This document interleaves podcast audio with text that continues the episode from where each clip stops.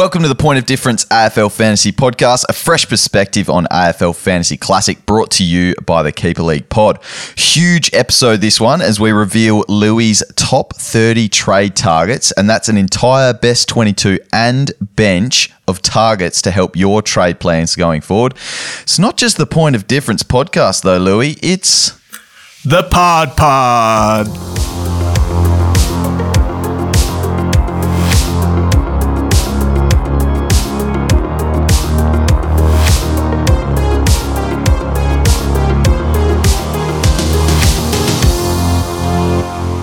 Welcome to the Pod Pod. I'm Dos here with Louis. He's back after a week off, feeling a lot better. And gee, I reckon you missed out on uh, sharing a few of your hot takes last week, Louis. You were desperate to get it on the on the group chat and let us know your thoughts. But I'm glad to have you back on the show. Welcome back, Lou Dog. Yeah, thanks, mate. I was desperate at the time, but uh, hindsight is always 2020. And uh, as I look back on it, a few of those calls may have been some shockers. So uh, yeah, fingers crossed for this week, mate.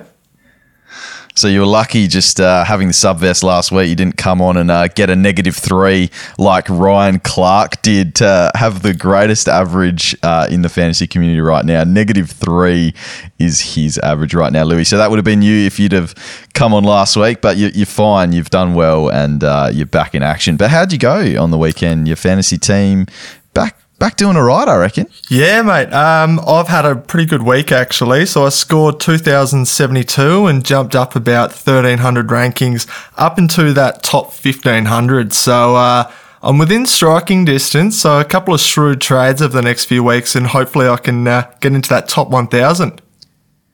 Perfect. Uh, I also had not you know, a better week for me under my standards this year, Louis. Uh, I got myself 2012. Um, I'll go through a little bit. I nearly got a little bit further, but uh, I went up a few thousand ranks. I'm, I'm just outside the top thousand, so uh, you know, I'm, I'm gradually climbing, Louis. I'm feeling good over the next few weeks, though. I think I've got a nice little structure building, so I'm not too. It's not doomsday yet for Dossie. He's he's, he's on his way back, but uh, we'll get into our nailed it, failed it straight away because we've got a massive episode getting through your top 30 targets, uh, trade targets. So I'll go with my nailed it first. Sam Walsh. We haven't really spoke about him in our nailed it segment, but just been an all around awesome pick right from the start this year. He had a little bit of a mild start with a couple of scores under 100. Now he's only scored under 116 once in his last five games, Louis, going at 122.7 in his last three. Just huge stats. Oh, he's a jet, and he's Carlton's best player at the moment. So, um, you know, that's just a credit to him.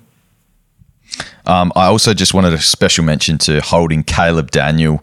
Uh, we we fought through last week. It wasn't a great return after holding through, but he had Richmond. Uh, we mentioned on the podcast in your absence there, Louis, to hold strong. He's got Richmond. It should be a nice matchup for him, and he definitely had a lot more of the pill in that one. So it was good to see Caleb Daniel back at his best, and I guess our non-owners as well looking to target him now as well. Yeah, he made you work for it, didn't you? So he had that what uh, sixty after the twenty score when he was suspended. Yeah, it was. Yeah, might have even been a bit lower than that. I think it was in the fifties because yeah. I remember Chrissy Burgess uh, had his number last week, uh, got him done by a couple of points, but he he certainly outscored uh, our boy Chrissy Burgess this week. Uh, so did quite well. What about you, Louis? What did you nail this week? Nailed it. Uh, I nailed trading in Tom Mitchell on debut, scored me the 128, which is his highest score of the season. So nice and simple one for me, but it's always nice trading in a player and they're able to deliver week one. Well, yeah, he hasn't been going that huge uh, too much lately as well. So it's it's awesome having a 120 plus from the great man uh, back in the team. He's in my squad as well and looking very, very good. Hopefully, just builds from here as well into the season. Failed it though. Louis, I'll let you go first because mine's a very passionate one I've got, unfortunately for me. But what's your failed it?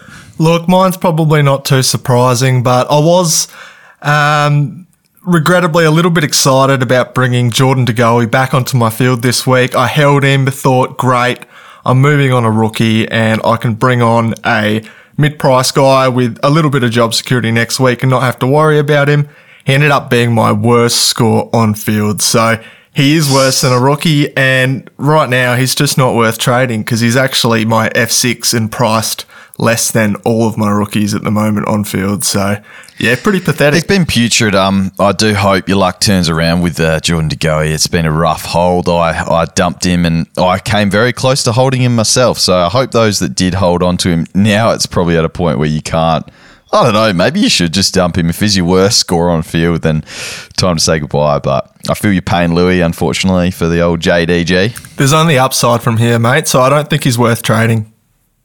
Nah, and it uh, theoretically has an- another uh, nice matchup this week, the North Melbourne matchup. So surely, surely gets going for you this week, Louis. Um, my failed it is Marc Pittonet. Now, I don't have him in my team, Louis, so it might seem a bit strange for him to be my failed it, But he ruined Paddy Dow's breakout game, the GOAT. He was having a huge start. And I'll tell you what, Louis, due to some uh, some of the red dots floating around my side, I will admit that 2012 that I scored, it was looking good for a 2100 before my man, my M8 that had made his way onto my field, Paddy Dow, got the injury in the first quarter. And you know what? He actually was looking bloody good early. Uh, Louis, I will say, until yeah, the elbow from Marc Pittonet, he's my favourite. He ruined the goats breakout put it deep into his eye socket, and it was game over for Paddy. Five disposals in half a quarter, four clearances, was leading the way for the Blues, and they got it done. They got it done in the end for him, Louis. You got to let it go, Dossie. Just let it go, Yeah, mate. Just the 19 on field for me.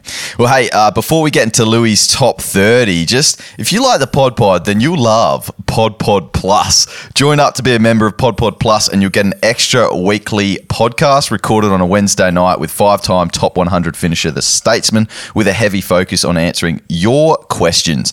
Plus, you'll get to join the exclusive Pod Squad Facebook group to throw your tra- trade ideas around and brainstorm with other Pod Pod Plus members. Uh, last but not least, you also get a shout out on this podcast, and I'm proud to announce our founding Pod Pod Plus members. So, welcome to the Pod Squad Will Maddock, Jonathan Fenton, Rowan Potter, Jared Hext, Michael De Silva, Ray Bojak, AJS Hawker, Luke Cabin, James Degenhart, Jen Bennett, Jason Jason Soka, Sam Mutton, and Adam Davies. Also, I think we've just got a late call up here. Matthew Slater as well. So I just got a notification. He's just joined the Is pod. the? He's just joined the pod squad. Um, and if I did butcher any of those names, which was probably about eighty percent, I'll read. I'll reread them out next week. So hit me up. Uh, we also had Sam Mudden in there. He asked that we uh, plug his podcast, the Category B podcast.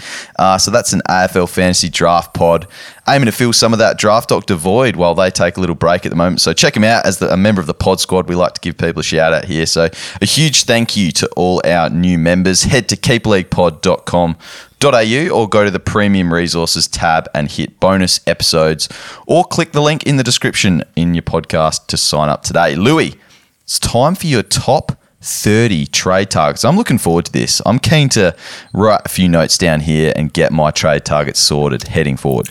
Yeah, so these are all blokes that um, I wouldn't consider rookies at all, and not even mid prices. They're all value premiums to premiums to Uber premiums that I would be targeting this week, next week, very, very soon if you've got the cash. And I think with these guys, you can't go wrong. Uh, more or less, they're going to be top six to eight to 10 in their position. And, uh, you know, if you can have that in your team at the end of the year, then you're going to put up something pretty respectable, I think. So let's start with defense. And straight off the bat, off one performance at D1, I've got Lachie Whitfield.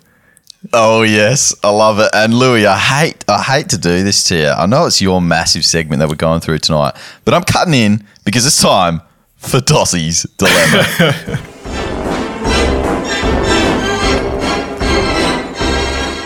And Dossie's dilemma this week, Louis, relates to your man at D1, Lachie Whitfield. He's also another segment in this. He's the Pod Pod Pod, the Point of Difference podcast, Point of Difference of the week. And Lachie Whitfield, for me, my goodness, Louis, you have to talk me out of it because you've seen a few of my early trade plans. He's over 800k. It seems ridiculous to target a guy like this. But he came back from injury last week, Just the 75% time on ground being managed against Adelaide, he put up 110. We've seen what a guy like Mitch Duncan is doing, and he came off an injury as well. Let's not forget that. I literally think Whitfield right now is underpriced. I think he's the perfect player for this system. The kicker, he's a great kick. He's an uncontested mark, just unicorn, as people like to say these days. Louis just can get uncontested marks at absolute will. He's and and a guy that uh, traditionally has high time on ground, could run out games, is an elite runner.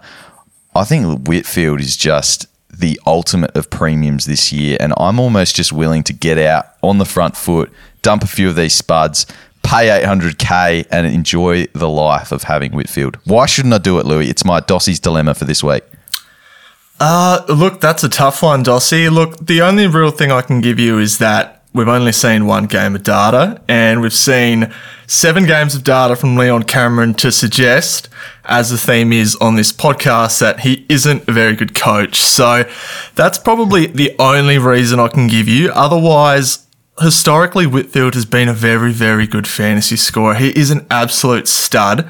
And what I like about Lachie Whitfield is, and what separates him from the pack with all of these other players like Macrae, Titch, Zeret that you do want to be targeting, is that when you bring this bloke into your team, the teams ranked above you do not have him. They have not been able to take Yeah. advantage of him because he's so uniquely owned. So if he does go from 120s onwards from here, jumping on early can really get the edge on the competition and it can it could win you a car. Who knows? The Hilux mine, uh, Louis, put it down to that. So that's Dossie's dilemma. He's almost getting the tick off from Louis. I, I honestly mark it down 160 this week against the Bombers. It's going to happen. He's absolutely gone. Uh, but he's your D1. Let's get back to your segment. This is your your time to shine, Louis, in your targets. Whitfield, who's uh, who's your D2? Look, often forgotten because he's in a lot of teams, but if you don't have Rory Laird, you need him in your side. It's clear that he's got this midfield role. Moving forward, that's going to be what it's going to be. And I think that he can be a top two to three defender this year and average sort of that 105 mark. Absolute gun. Next up, we got Tom Stewart, which uh, you weren't much of a fan of early on, Dossie, and I've got him probably a little bit high, but right now, based on his price, and I do base a few of these rankings on their pricing, uh, he is underpriced on his last three, which is 106. So he started slow, so did Geelong, and as he's found form, so have Geelong. So they, they love using him as a bowl user. That kick mark footy is always used through him. So I really like him as an option moving forward, and he's generally a safe 100 each week. Yeah, I was getting annoyed early days because he seemed to always be on the bench when they were doing their slow play and he'd just be missing out on plus sixes constantly. It was like Tom Stewart does all the hard yards, gets the meters gained and starts driving the Cats forward. And then when it's time for slow plays, time for the easy fantasy points, Tommy Stewart was on the bench.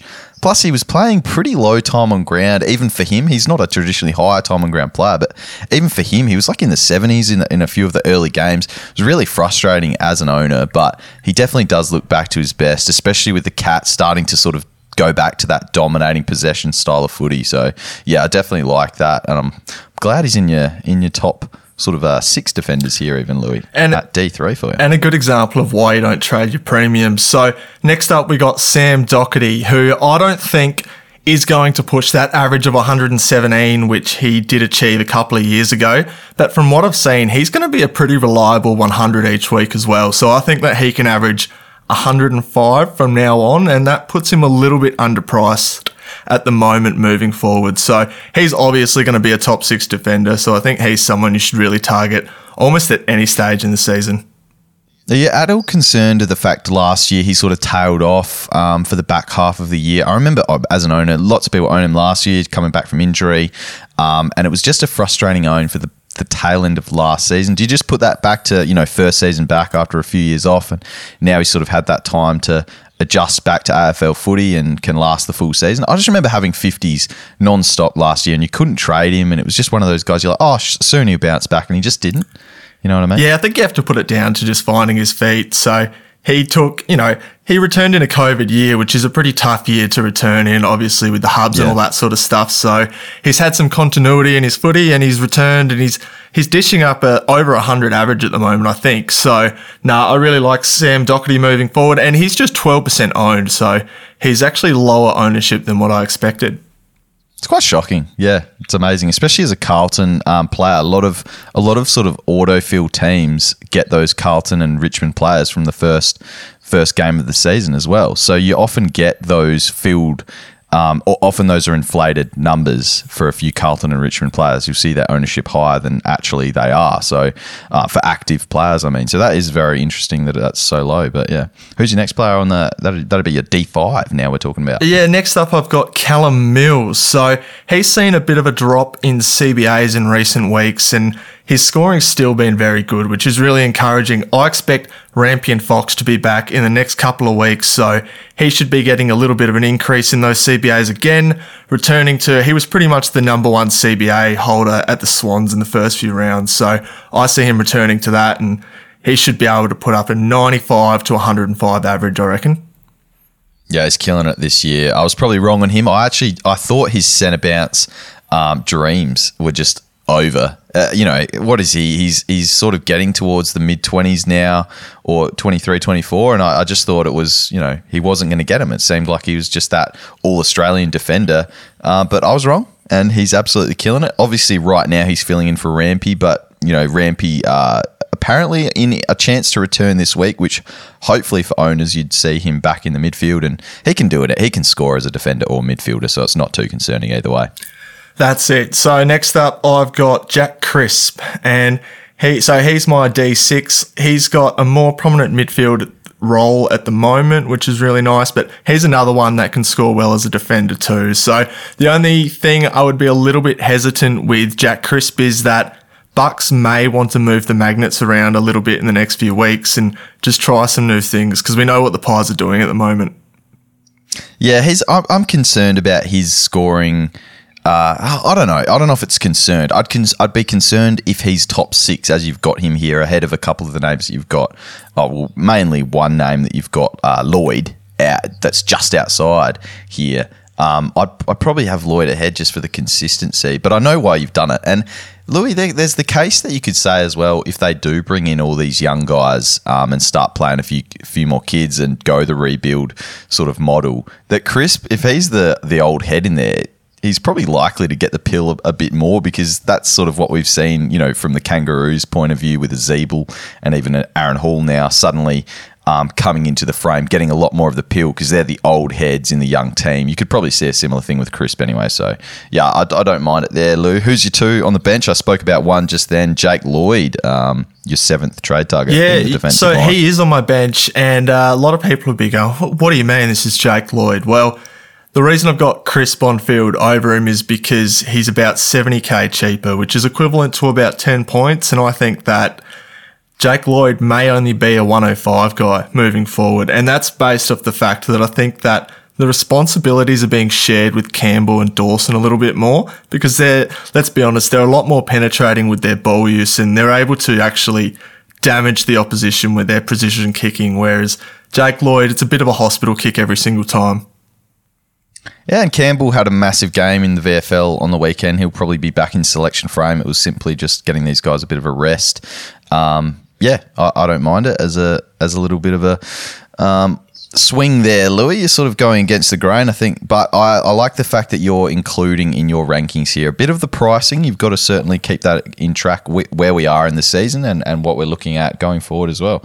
Uh, who rounds out the eight in defence? Yeah, look, I've got a little bit of a tie. So Heppell and Houston probably share this position. I think with Heppell, the Collingwood game was probably an outlier, but he is underpriced, and I am factoring in his price massively here for what he is able to do in fantasy. So I think he's someone that can average 85 to 90 and just on Houston, I think he can average 100 from here. So he is well underpriced. It's just he does have a little bit of a inflated break even at the moment, but I don't mind going early there. Yeah, Houston for me in the next couple of weeks is a massive target, um, and I'd even go ahead of I'd go him ahead of Heppell just as I've got I'm a bit salty with Heppell as you know I was an owner to start the season. He had that back spasm issue early, and uh, really scared me away with that because of the fact that he had the week off.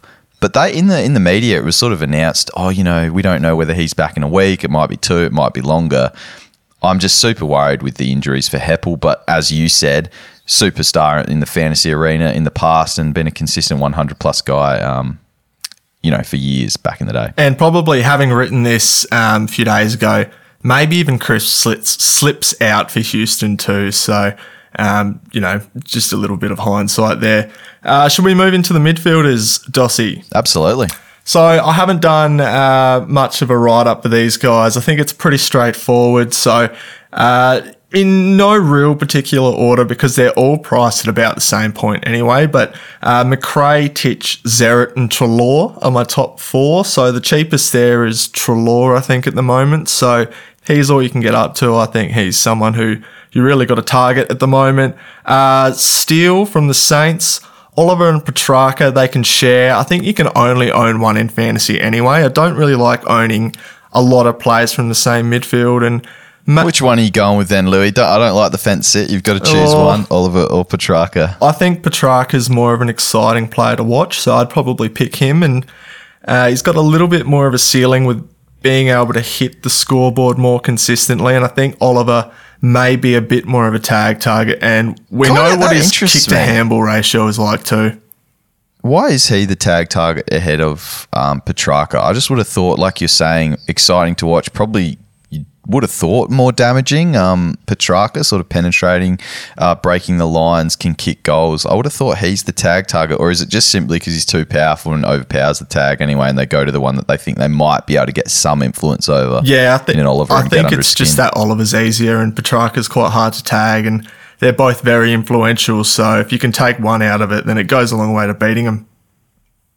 All right, don't mind. Uh, which, just with Macrae, with your option here as Macrae, if you were a non-owner and he's in the 800 and whatever he is now 800 gazillion price you're still targeting him. He's still kind of up there in this you have to go get him still right now. Um, if say right this week i know lots of people have different issues but say you, you don't have any issues you want to get Macrae you're still saying he's kind of your number one mid target just go and get him right now. It doesn't matter the price. If you can afford it. So if you've got the cash there this is just a rough guide of who i would be targeting to be there at the end of the year in my team Okay, perfect.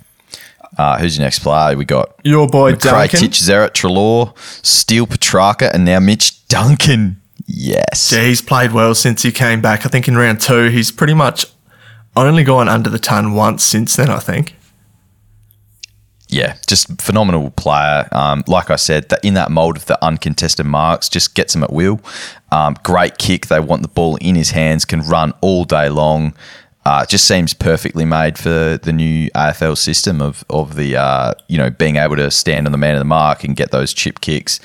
Perfect, just great player, great point of difference as the pod, as we are the pod pod. He's a great um, point of difference. Pod, pod, pod.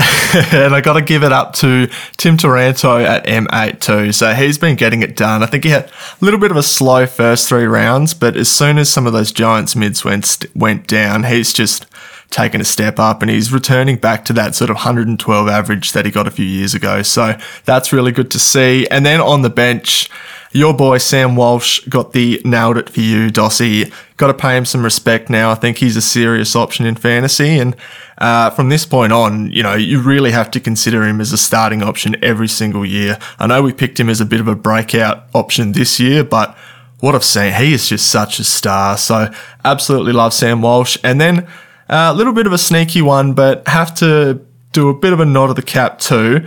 Uh, Ollie Wines. So he has been very, very good for Port Adelaide. He's pretty much been uh, week in, week out their best player, and his fantasy output is actually reflecting that. So he's finding a little bit more ceiling this year. He's got 129 and 126 in his last two games, and uh, historically he's always been a 100 guy, but I think as Port look to give him a little bit more responsibility. Obviously, no Tom Rockliff or Brad Ebert in the side this year, which is a difference from a couple of years ago. I think he's one that's going to uh, have a bit of an uptick in points and one I would be targeting as a unique too. Oh, absolutely a unique player. And if I recall correctly, last year, at the tail end of last year, he was a phenomenal as well. Just sort of got going late and really came home strong. Sort of thought maybe he would take that next level this year and start becoming that guy. Looks like it's sort of similar to Walsh, just taking a few games to get him going. Now he's really starting to chug along and uh, looking really good. Plus, um, we have seen statistically the stoppages are on the rise, and he is a bit more of that contested player, which is certainly going to help him being around the stoppages if there is those more stoppages continually going forward, and especially when it gets into sort of wet season as well. So, love that pick and another great point of difference um, in the midfield and in your top top uh, targets in the midfield there on the bench, but still a great target uh, going forward. I think the rucks are pretty self-explanatory, but maybe go through them quickly, and then the two bench options probably more interesting.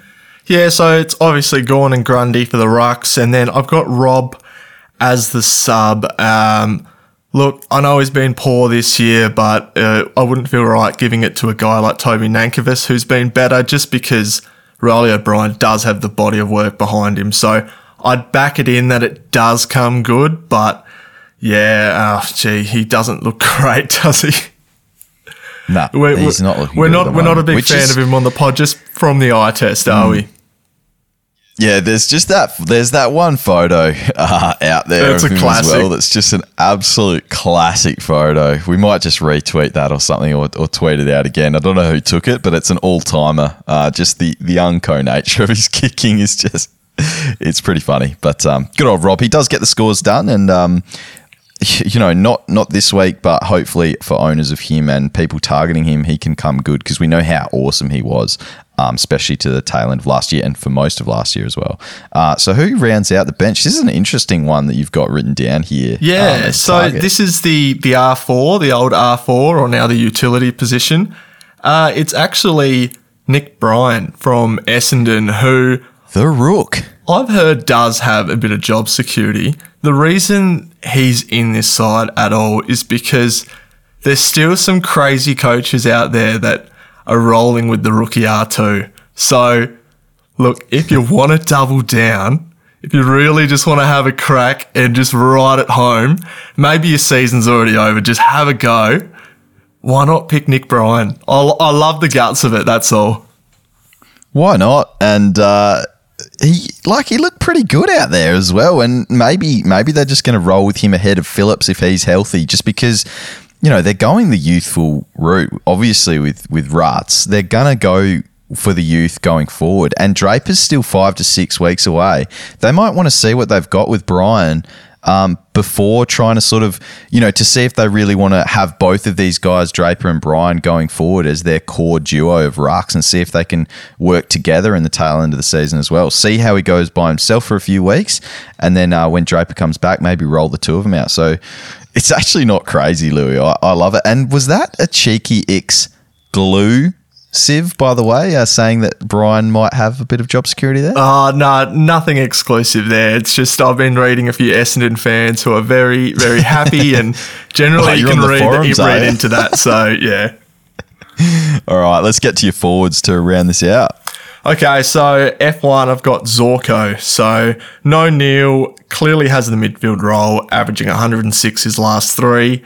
Uh, he's another one who's been a fantasy stud in the past and with forward status. He's a guy that I'd be relatively confident on sort of averaging that 100 from now on, which should make him a top six forward. Great price at the moment too. Yeah, perfect. There's nothing, no arguments here. He's looking looking the goods. Uh, maybe I've gone a little bit early on this call, but he is extremely cheap. Uh, 70% wing time in the last two weeks. It's Josh Kelly. He's presumably back in that role, at least for the meantime. So I, I, would like to see his scoring in a bit of a tighter matchup. And he does have that awkward round 12 bye. So if you do trade him in now, I think you want to get four weeks out of him. So yeah, there's all upside from here though. So I don't mind going early on him either. And I think he dished up 120 on the weekend.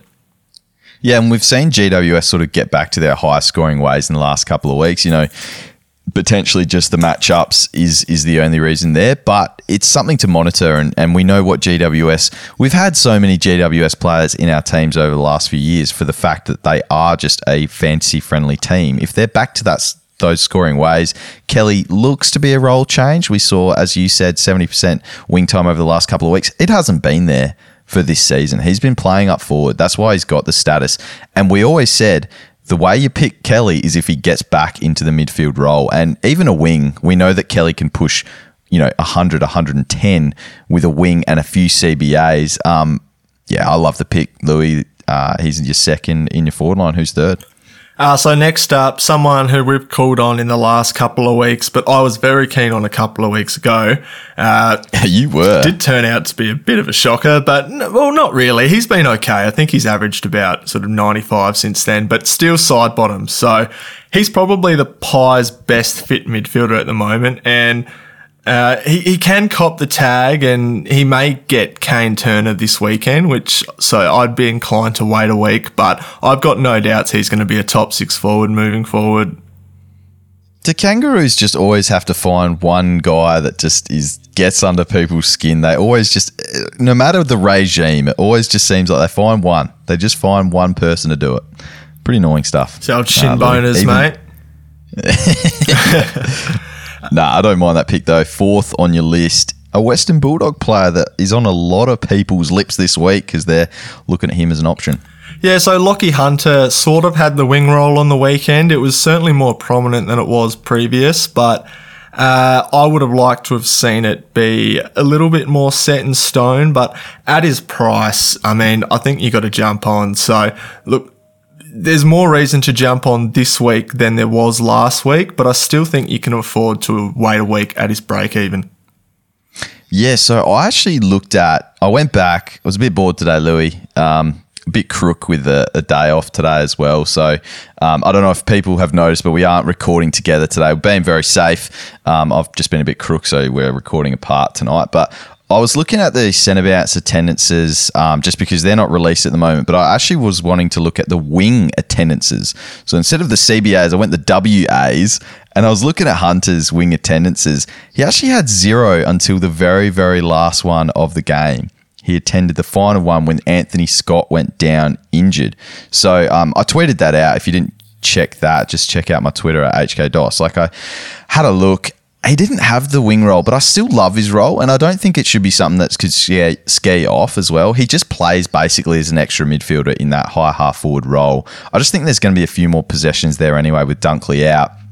And the only quarter that held back his score on the weekend from being a big ton was that third quarter. If anyone didn't see the game, Richmond destroyed the dogs in the third quarter and they barely touched the ball. I think there was a stat at one point they had 16 inside 50s to zero and the ball hadn't gone past halfway for about 20 minutes. So it was just a domination and Lachie Hunter was playing forward at that time, had two fantasy points for that quarter. So I think all in all, you know, what did he get for the game? 84. That's usually another 25 point quarter there, and you've got yourself a ton. So Hunter, great option for me, Louis. Round out this forward line for us.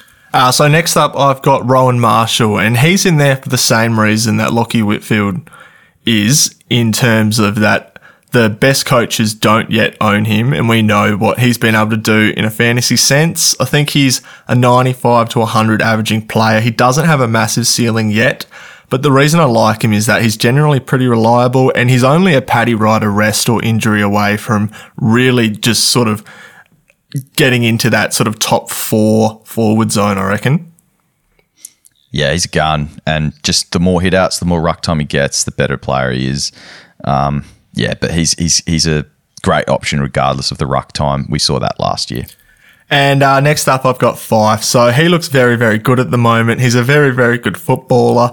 He's a better footballer than he is a fantasy player. So uh, that's the reason why he sits at F6. I think he's a very safe 100, but doesn't necessarily have that ceiling either. Uh, as well as he ha- he does have a bit of injury concern, and they're not going to be afraid to rest him over time either. Yeah, solid pick. The ceiling, just with the tags and with the injuries and with everything else, he's he's never been a high, super high ceiling guy, uh, week to week kind of thing. You know, um, and I think some of the guys well, the next guy that is your F7 probably has that risk potential to go huge as opposed to someone like a Fyfe, just because he's not a big name. He's probably not going to cop a heap of attention. He's got a weird fantasy relevant role. And let's talk about another North Melbourne player, not Jack Ziebell. Let's stop talking about him, but a guy who's a bit cheaper in Aaron Hall. Yeah, so I got a little bit crazy here and decided to add Hall and Bolton onto this list, and that's purely because of their price as well. So both have very favourable roles at the moment. They have low break evens, nice prices, and moving forward, I think they're a very, very good stepping stone. Um, I know that Dossie's probably got way more Aaron Hall stats than me, so I didn't plan on expanding on it much, so I'll let him take over. I see. I don't think I have many stats apart from the fact that we've seen him. The reason his average is so low for people out there, he was the sub in his first appearance of the season. He had about 15% time on ground. He did come onto the ground. His price plummeted. He was playing a weird role in his second game, I reckon. And then it was he exploded in in his third game, I reckon it was. Uh, I don't have the numbers in front of me, but that's when he really broke out and had a huge score. And what happened was he was playing next to Ziebell in a very similar role. I think I said last week on the show, it's like an 80% version of Ziebell. And that's when he scored 99 against the Dogs. Had the same role the next week, 123 against the Crows. Then he was in the same role again against the Cats, and then he got 35, and that was an injury affected game as well. So he's got two injury slash sub affected games in there where he played 5% and 23%. Comes straight back from injury and goes 143 against Melbourne. He's got Collingwood, Hawthorn, Essendon, and Saints before his bye. And what's he priced at, Louis? 575k. That is a absolute bargain. It's basically like jumping on the Ziebell that you missed out on. I think if you didn't, if you had a bit of FOMO with Ziebell, you might as well just get Hall and enjoy the ride this time. He's using the footy better than Ziebell as well. He had some absolute He zingers on the weekend.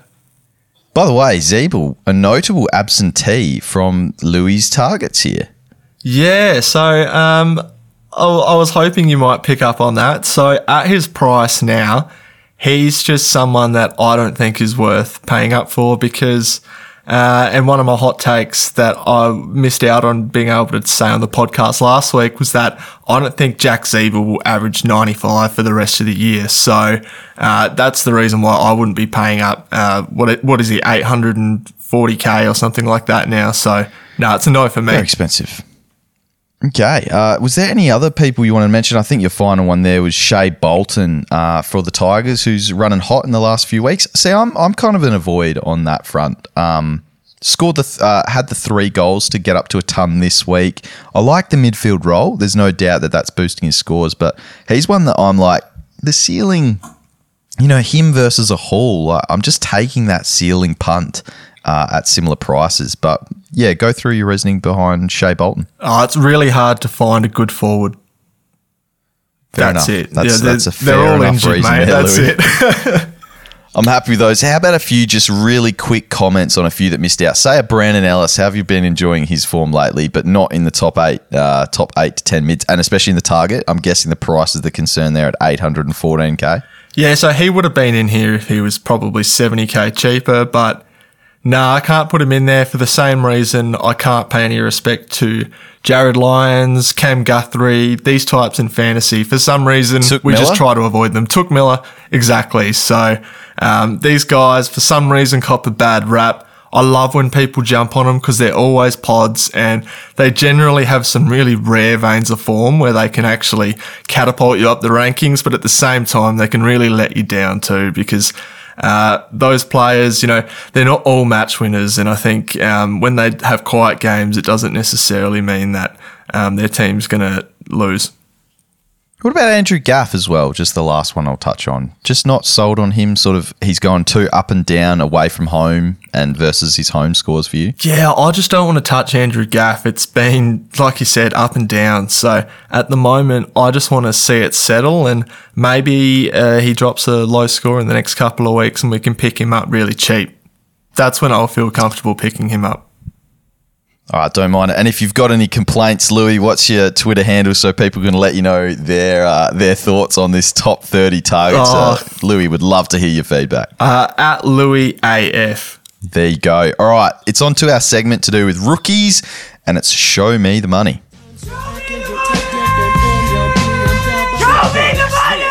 Show me the money, Louie. And I've, I'm taking the reins this week because you've done an absolute mountain of work with your top 30 targets there. So we thank you very much for, for doing all that work. But I'm going to go through my top five rookie candidates based on break even and job security here. Now, I'm going to obviously bounce off you, Louis, because you are the rookie expert. So you've got a little bit more work yeah, right. to do here.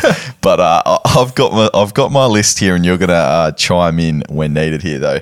My first one off the ranks, and I've sort of gone I have kind of gone uh, one to five here, in my opinion. So usually you sort of sit on the fence a bit, Louis, and just give you top five. I'm going the actual genuine top five. My number one, I think this week is Riley Collier Dawkins, RCD, uh, 193k mid the negative one break even. He's got the round 13 bye 63 points on debut with 70% time on ground, but he looked pretty good and uh, led the Tigers for centre bounce attendances, which is huge. And I think he did clearances as well. So, or second behind Cotchin, sorry, in clearances. And of course, Cotchin injured his hamstring late in the game. I actually, I was one that thought it might have been a bit of a bit of a fakey uh, substitution there, but I was on in the wrong there. Sorry, Cotch. Um, but yeah, great job security for RCD uh, for short term and that immediate cash generation. Is he the top rookie target for you as well, uh, Louis? Absolutely, just ticks so many boxes this week, so I think he's worth jumping on. Perfect. Uh, Mark, Martin Frederick, I've still got here, but I do need an exclusive on uh, Martin Frederick. He's 241k defender, negative 12 break even. He's got the early bye round, but for me, just that quick cash gen. Uh, how's the job security though, Louis? Uh, any good? Yeah, they love him. They love him at the club, so I'd be really confident in him playing every single game up until the bye. Far out. That's that's great. Uh, that's great news. So I'm happy keeping him second on my little power rankings of rookies in Show Me the Money. Number three, this one's a bit looser, and I also need a bit of a Louis' help on this one. But Ryan Burns, because last year when we were doing a few random live streams and stuff back in the day in 2020, the weird year that it was, you were very excited about a Ryan Burns debut. Um, didn't go as planned last year, but this year, 75. He's got a negative nine break even, 200k mid. Don't think many people have heard too much about Ryan Burns, but you certainly have. You're a big fan. Yeah, I am. So he was someone who had pretty good numbers in his junior years and slipped under the radar of a lot of coaches just because he hasn't been near getting a game for a little while now. But uh, as a junior, uh, he ranked, you know, sort of top five across a lot of really good stat lines for fantasy. So it's, it's, all skipped my mind a little bit now. I know I was extremely keen on him last year, but in the VFL, he has been an accumulator. He's able to take marks. He's able to use his kick to handball ratio favorably most times, more often than not. And he's been able to hit the scoreboard too. He's also a massive tackler. So like I said, he, he fills the stat lines. So, uh, I'm not as sold on his job security just because he's at the Saints. And I think that the Saints are a little bit of a week to week prospect in terms of their team changes. We've already seen that across yeah. the last few weeks. So, uh, yeah, he's someone who I really like, but wouldn't be picking before Riley Collier Dawkins this week.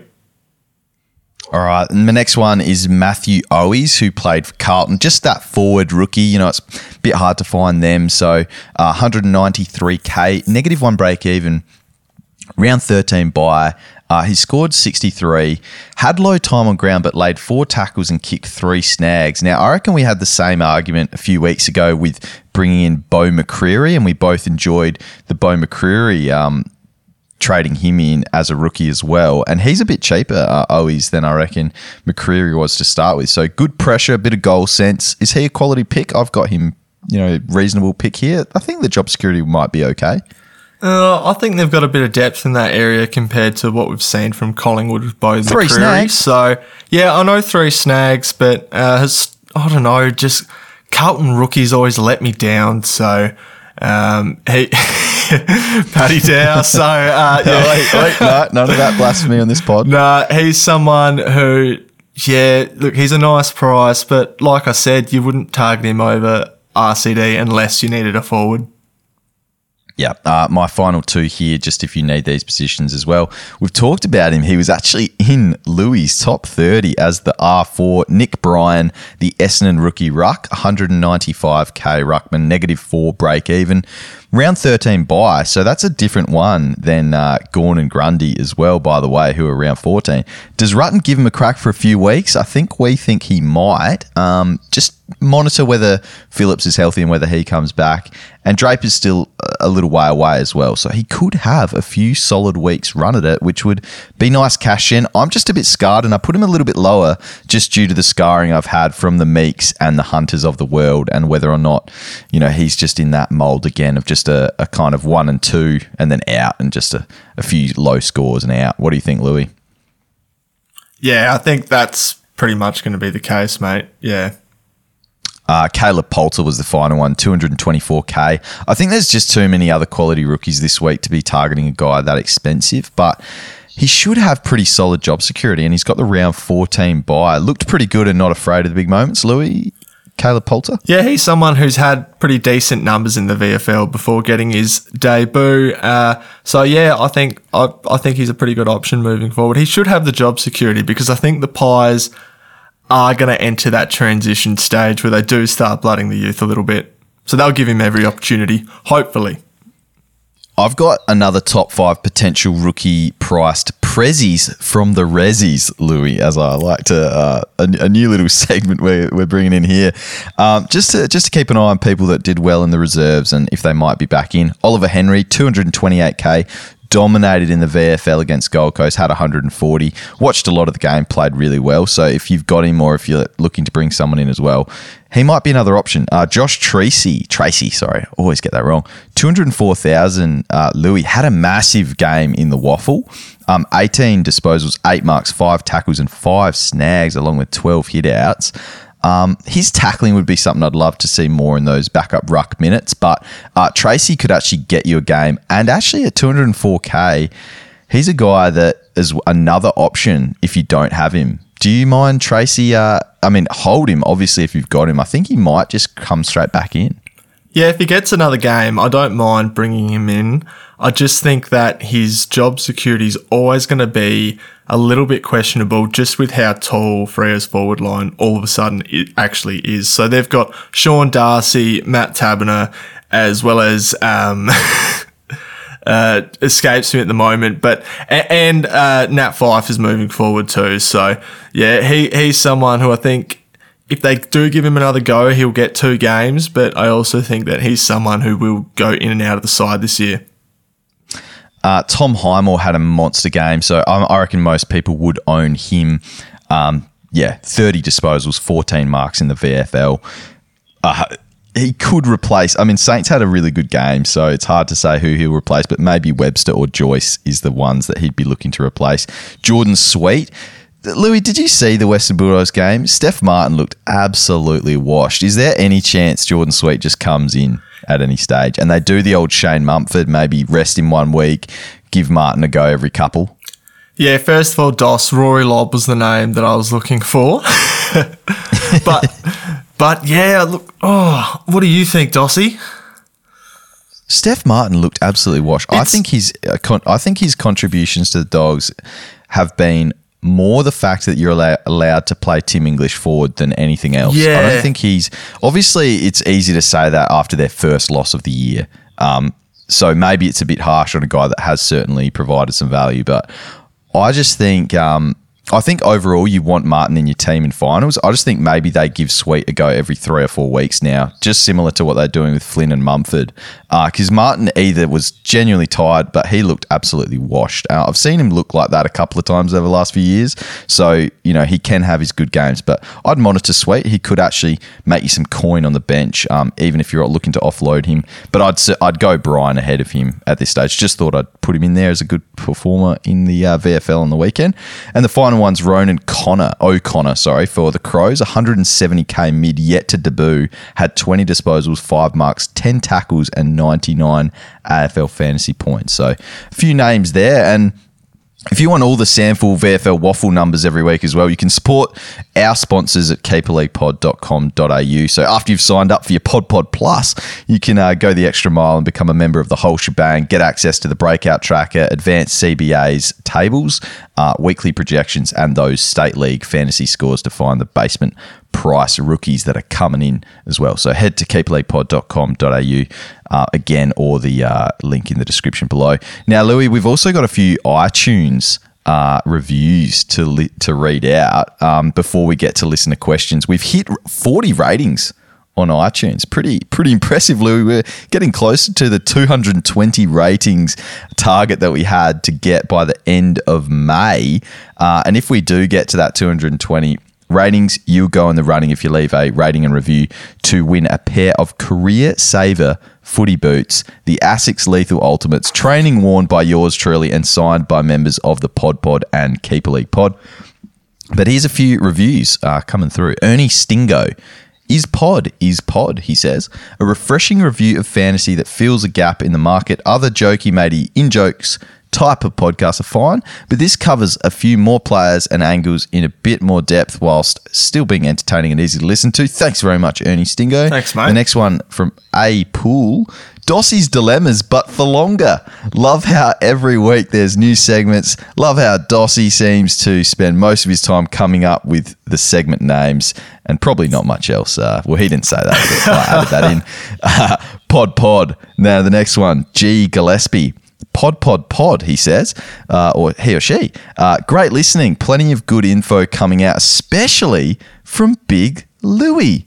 Almost as good as his 65 meter drop punts. So I Oh. think uh, might be someone that actually plays a bit of footy with Yeah, old Blue that, Dog. that just Uh, clicked who good- that might be as soon as uh, that finished off. So yeah, thanks, G. I appreciate it, mate. uh, says good calls on a number of traps and also the juicy potty pod pod pods. Keep up the good work, fellas.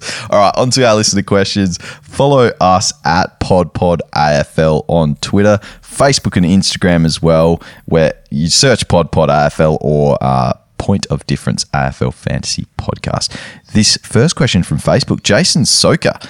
Uh, Campbell to RCD, not on field. So this is a trade question straight off the bat. Campbell to RCD, not on field, and Tex Walker by the looks to Josh Kelly, um, or Gulden to RCD on field and Walker to Jackson Macrae. Louis, thoughts on that one? Uh, okay, so it might be a little bit touch and go just based on um, whether or not Campbell and Gordon play over the next few weeks. Uh, at the moment, both of Campbell and Gordon's scoring is pretty similar, although Gordon did have the hotter start. So, look, I prefer there to just go Campbell to RCD, uh, bank the value in Jelly, and use that upgrade elsewhere with Gordon. AJS Hawker as well, asking, uh, did you like Hunter's role on the weekend and a target to bring in? We sort of touched on his role before. Um, Louis, you've got him as a target to bring in. Is he is he really high on the radar for this week, or are you still kind of, you know, he wasn't up the very very top end of your targets. Are you still kind of wanting to see uh, a little bit more scoring or another week because his his break even's still not you know going to kill you if he goes another week? Look, for the same reason that I was a little bit hesitant to jump on Jackson Macrae in round two, I'm hesitant to see how the Bulldogs midfield mix settles over the next couple of weeks. So I didn't mind Hunter's role on the weekend, but at his break even, I think you can afford to wait a week and just sort of solidify the fact that that is his role and he is going to be able to score in that role. this one from Jared Hext. So we've had a few Pod Pod Plus members off the bat, which is good to see. This one from Twitter. Um, strategy talk, holding steady around 5K or have copped all the bullets so far, so sitting a couple of premiums on field less than the leaders. What are your thoughts on not prioritizing red dots for a couple of weeks to get some upgrades done and try to keep pace? Bit of a strategy, one there, Louis, for you. Yeah, I think you got to do it sometimes. So there's a there's a bit of a tightrope in um, sort of stringing yourself up in the byes and not having any cover, and sort of really railroading yourself there. So you've got to be really mindful of that. But at the same time, um, if some of those red dots you can foreseeably see playing in the next couple of weeks and through the bye rounds, then yeah, I'd get aggressive and just make some on field changes to see if I can grab an extra 50, 60 points per week. Even if it's 20 points over the course of five weeks, it's 100 points. So slowly you are making back a little bit of ground. Anthony, should you prioritise double downgrading James Rowe and Gulden to RCD and Burns, your boy Burns, or get to Hall and one of those? First option leaves him with 423k. The second obviously keeps him uh, following the crowd and keeping those guys like your Halls coming in. Maybe not super unique to bring in, but uh, maybe get you those ceiling scores. I wouldn't double downgrade this week with RCD and Burns. So I, I would definitely lock in RCD, but that second rookie, I would really want to make sure they're going to be playing four weeks from now when we're actually dealing with the byes. So that's my one concern with that trade. So I might actually bank the the mid pricer in Aaron Hall being on field and and getting you through there. Craig subdub. Do I trade Flynn to Bryan so I can get a rookie to Hall? That sounds like a really uh, good trade to me, uh, Louis. Are you a fan of that as well? Uh, it all depends if uh, Bryan, sorry, is a green dot as well, but I don't mind that as a trade. Yeah, definitely. Even better if it's a rookie with a red dot. Uh, Jack James, love you guys, bloody legends. Thanks, uh, ja- Jack James. Hall, the obvious move this week, but round 12 bye players an issue for him. Question Which round 12 bye mid prices can we confidently trade out in preparation for that round instead of rookies? So he's talking about trading a Markov, Phillips, and keeping a Powell, Jordan, or a Warner. What do you reckon, Lou? Yeah, it's it's a really good question. It's something that has come across my mind in the past couple of days as well. I think uh, you can. You can you can choose probably out of Markov, Phillips, and Giath would be the three I would say. And I would probably make that call. Do you know what? What I would do is I, I would hold Phillips because what we've seen is that there's no depth in the forward line at the moment. Whereas in the defensive line, we've got probably 10 blokes that can foreseeably be a top six defender. So I would actually move on Markov or CJ with that round 12 bye and see if I can move them elsewhere up to an Uber premium.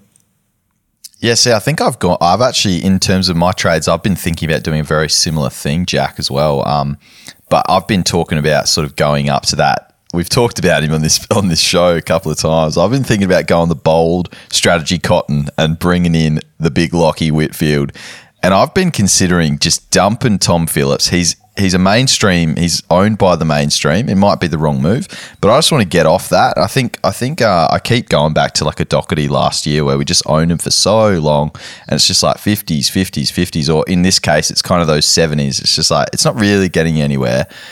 And I think Markov, to me, for someone like a Markov, for instance, he has at least shown a ceiling this year. So I'm like, bang, Phillips, see you later. Do a bit of DPP, Bergman Ford, Witty, come into my team. He's also a round 12 player. Uh, moving on, we've got another guy, Marley. Hugh McCluggage looking great. Thoughts? Now, uh, Louis, I'll just get to you to pause for a second because I've got to play a little song here.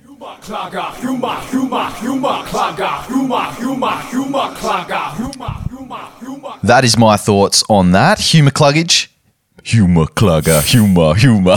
I've been a fan for a long time and he is carving Louis. But uh, what are your thoughts on the great McCluggo? Yeah, I love Hugh McCluggage. I think he's a really good point of difference at the moment. You can't knock the form. Will Davis Harms played VFL last week. If named, is he a good cheap option? That's a no from me. Uh, nah, nah. Anthony Rout looking at downgrading either Lachie Jones or Brockman and upgrading Gulden can only reach Hall or Daniel. Who's the pick? Or should I just double downgrade them both? Loving the hashtag PodPod. Thanks, Anthony. Uh, who have you got there? Hall, Aaron Hall, or Caleb Daniel is a cheap option? Um, depends if you want to prioritize cash generation. So in that case, I would go Hall and use that as a stepping stone. But if you are a little bit shaky with how many premiums you're going to get on field in the next couple of weeks, then I'd probably bank Daniel and hope that he's a top six to top sort of 10 defender end of year. Leave Dale alone wants to know what rank should we be sitting at roughly at this point in the season to still have a fair crack at the coaches in the top 100. Have you got an idea of this one, Louis? Yeah, I, I would say probably about top 10,000 at the moment. So byes make a massive difference. Um, Checkers, who was on the Lane Kicking podcast with me last uh, last year, uh, in 2019, his best season when he came 11th, he was he was something like 46,000th after round one, and uh, going into the byes, he was about 11,000th or something crazy like that. J- so and That's and- Louis. That is what I'm at. Does that mean I'm in a ch- I'm a chance for the car?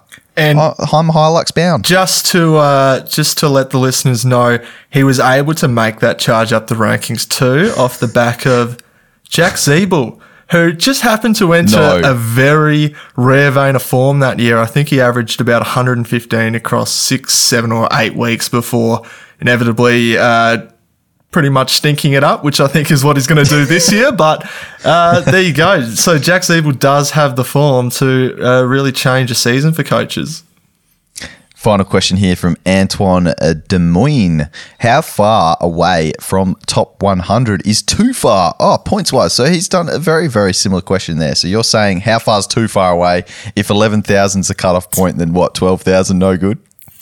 Oh, I don't know, points wise. Um, I guess what I would do is look at who's at rank 100 and how many points they've got, figure out the differential, and figure out how many points per week you need to score more than that person uh, for the remainder of the year, and then sort of structure a plan about how you can actually achieve that. All right. Well, Lewy, that's time for the podcast this week. Thanks everyone for your questions. And Lewy, great to have you back. Uh, thanks for joining me again on the Pod Pod. No, thanks, mate. It's good to be back, and hopefully next time I'm looking at you, mate. Yeah. Yeah, we'll get in the same room next time in the Ludio next time as well. Uh, and if you are keen for an extra Wednesday podcast, jump on Pod Pod Plus. Otherwise, good luck, everyone, and we'll see you next Monday.